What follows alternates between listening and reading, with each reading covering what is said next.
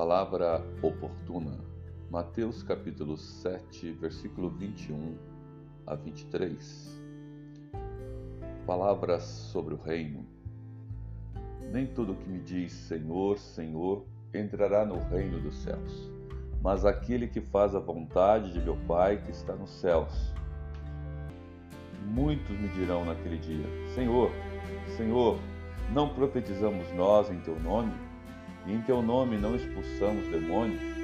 E em teu nome não fizemos muitas maravilhas? E então lhes direi abertamente: Nunca vos conheci. Apartai-vos de mim, vós que praticais a iniquidade. Jesus se preocupou em falar sobre o reino dos céus. Jesus nos chama a atenção nesta passagem, dizendo claramente que nem todo o que diz Senhor, Senhor, nem todos aqueles que invocam a Deus, chamando-o de Senhor, têm o direito de entrar nos céus. Mas ele coloca exatamente essa conjunção adversativa, dizendo: aquele que faz a vontade do meu Pai que está nos céus. Mostrando claramente que aquele que faz a vontade do Pai é que entra nos céus. Texto nos mostra aqui, em 7,22, que alguns aparentemente estão fazendo a vontade do Pai. Há uma aparência. Muitos dirão naquele dia, ele está afirmando que muitos vão dizer que invocaram o Senhor, que profetizaram e que de fato expulsaram demônios, que fizeram uma obra tal que ficou marcado na história deles de forma pessoal. E dizendo que fizeram até mesmo muitas maravilhas, mas que receberão do Senhor algo que eles não estão esperando, que é de fato uma recusa para que eles entrem nos céus.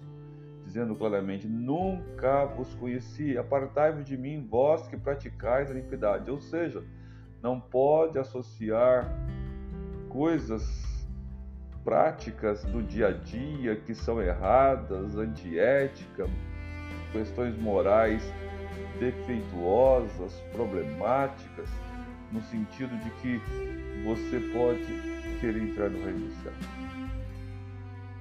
Você não pode entrar no reino dos céus desta forma. A Bíblia não diz que porque você prega, porque você expulsa demônio, você tem direito de entrar nos céus. Jesus nunca afirmou tal coisa. Não é porque você tem feito milagres, maravilhas, que lhe dá direito de entrar no céu. Não, não é isso que a Bíblia coloca. A Bíblia coloca claramente em Marcos, quando Jesus começa o seu ministério, após a morte de João, no versículo 14, no capítulo 1 de Marcos, Marcos 1,14, João está uh, morto e agora começa então a mensagem da parte de Jesus, hum, quando ele diz no versículo 15, Marcos 1,15, ele dizia: Chegou a hora e o reino de Deus está próximo. Arrependam-se dos seus pecados e creiam na mensagem da salvação.